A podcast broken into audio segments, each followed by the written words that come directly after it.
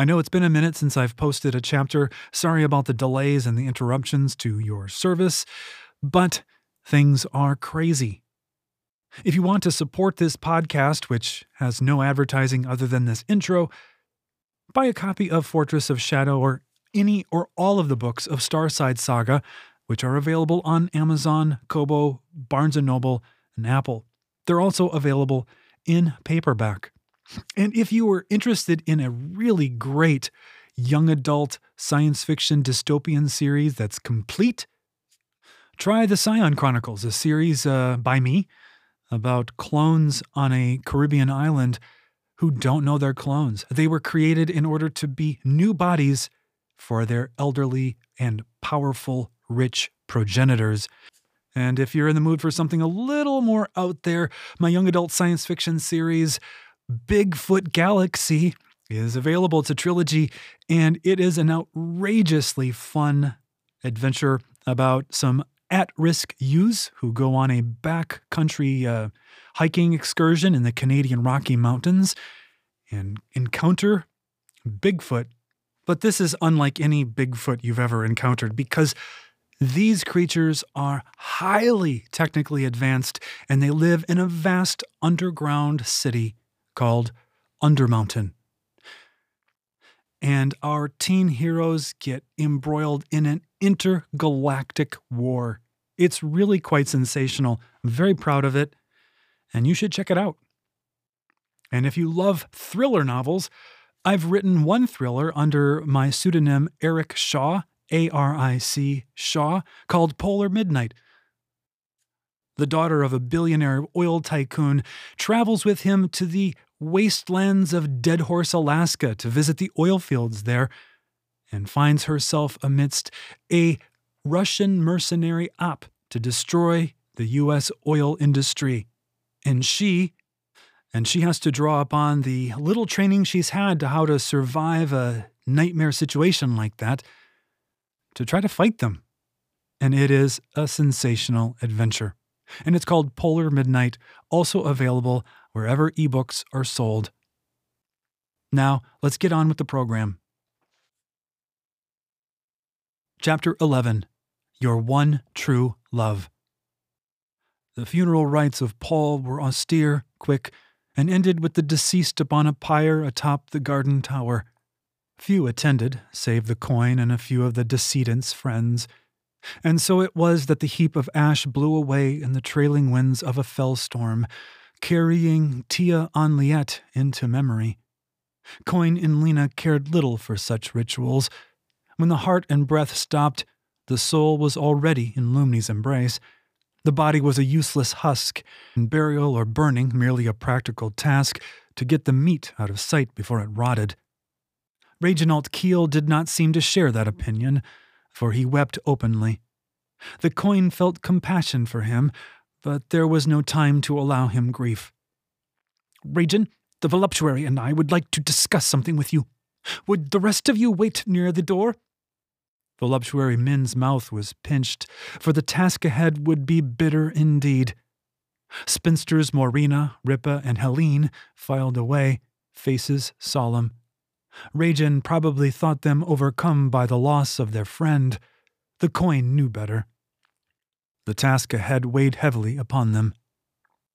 The young man was seventeen, tow headed, with such pale skin he might be thought ill if not for the healthy flush that colored his cheeks and throat.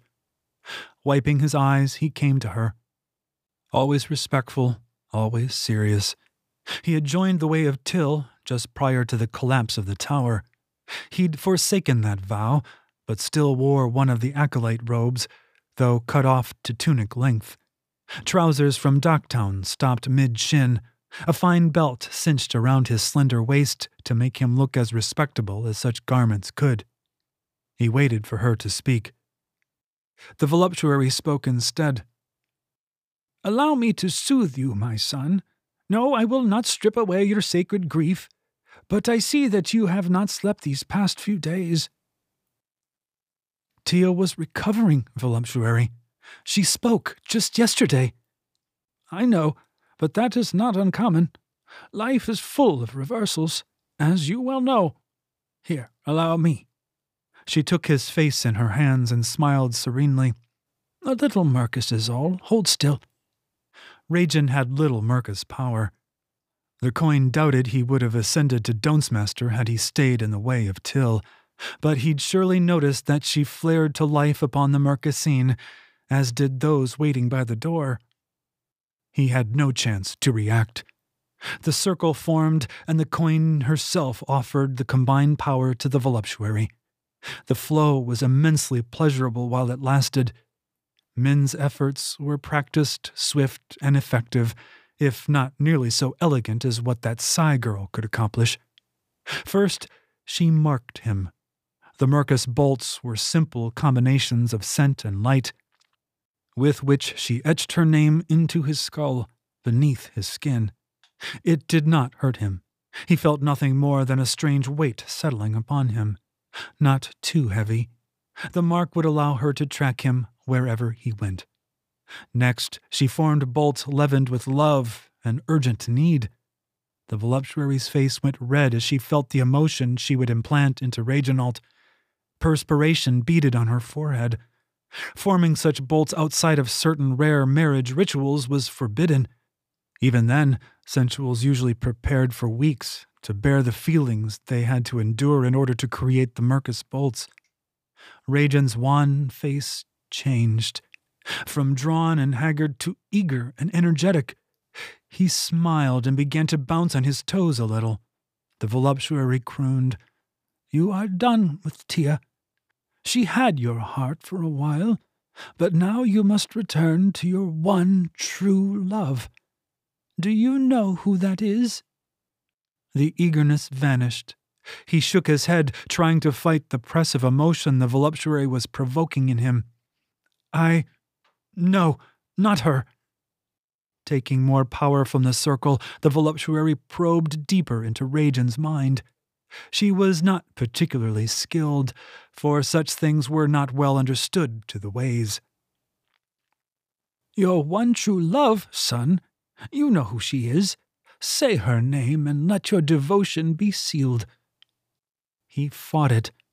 The coin was rather impressed by how long he fought it. But by degrees, his face relaxed until he beamed with holy devotion. Who is she? Who is your one true love? Kyla Sai, he confessed. It has always been Kyla Sai and so it shall always be.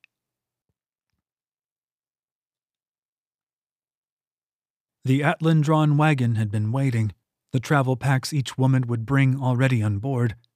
The drive through the ash barrens to Kill's Keep took three hours due to the mud. Regin rocked back and forth the whole time, trying to lend the birds speed. The coin assured him several times that this was indeed faster than a ship. He must trust. Along with the voluptuary and the coin were spinster Morina and sensual Rune. They knew the mission. They were committed. Kyla is the highest of Kill, Reginald crowed as they entered Kill's keep. They were met by a ragtag band of hopeless folk. They had come here to find the highest, to enter the way of Kill. They had found an empty keep, no food, and no leader. They watched with blank stares as the coin led her party through the keep and to the descending stair. Half an hour later, the party came to the center of the Durslin wheel. Sensual Whiten greeted them somberly.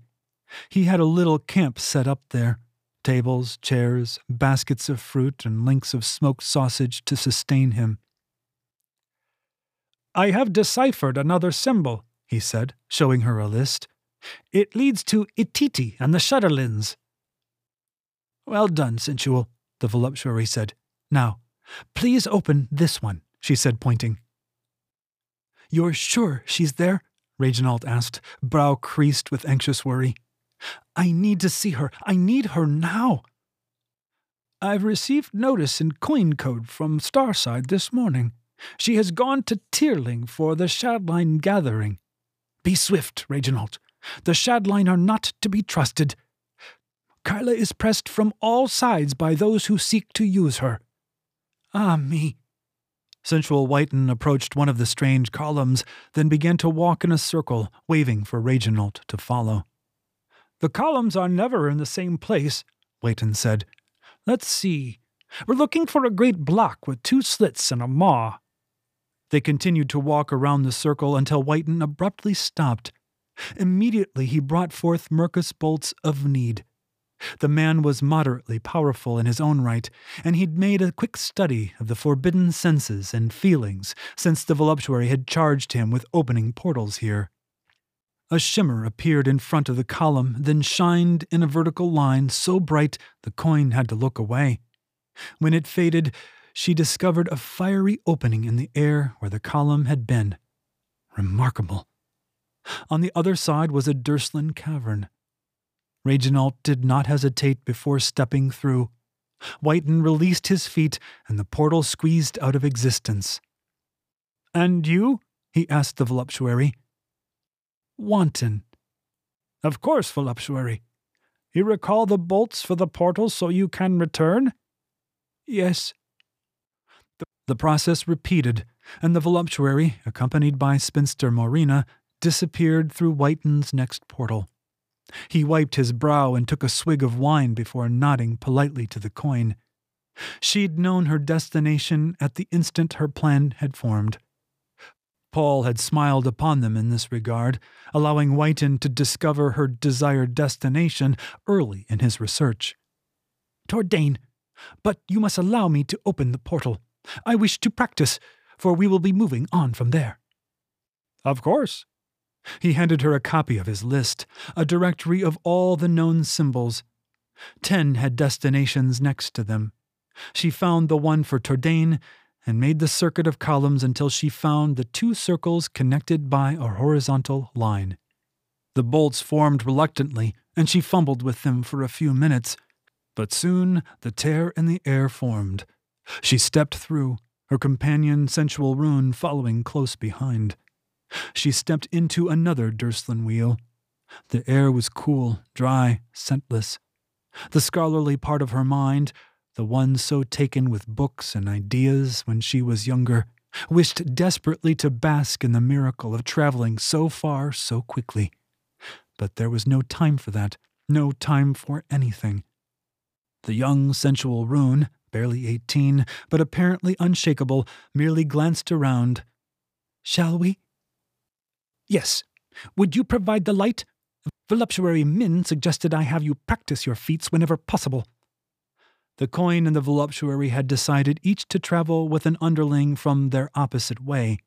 This would smooth negotiations in places where one had stronger presence than the other, and each had different skills. Sen's rune produced a Mercus light, rather feebly at first, and floated it ahead of them as they walked into darkness.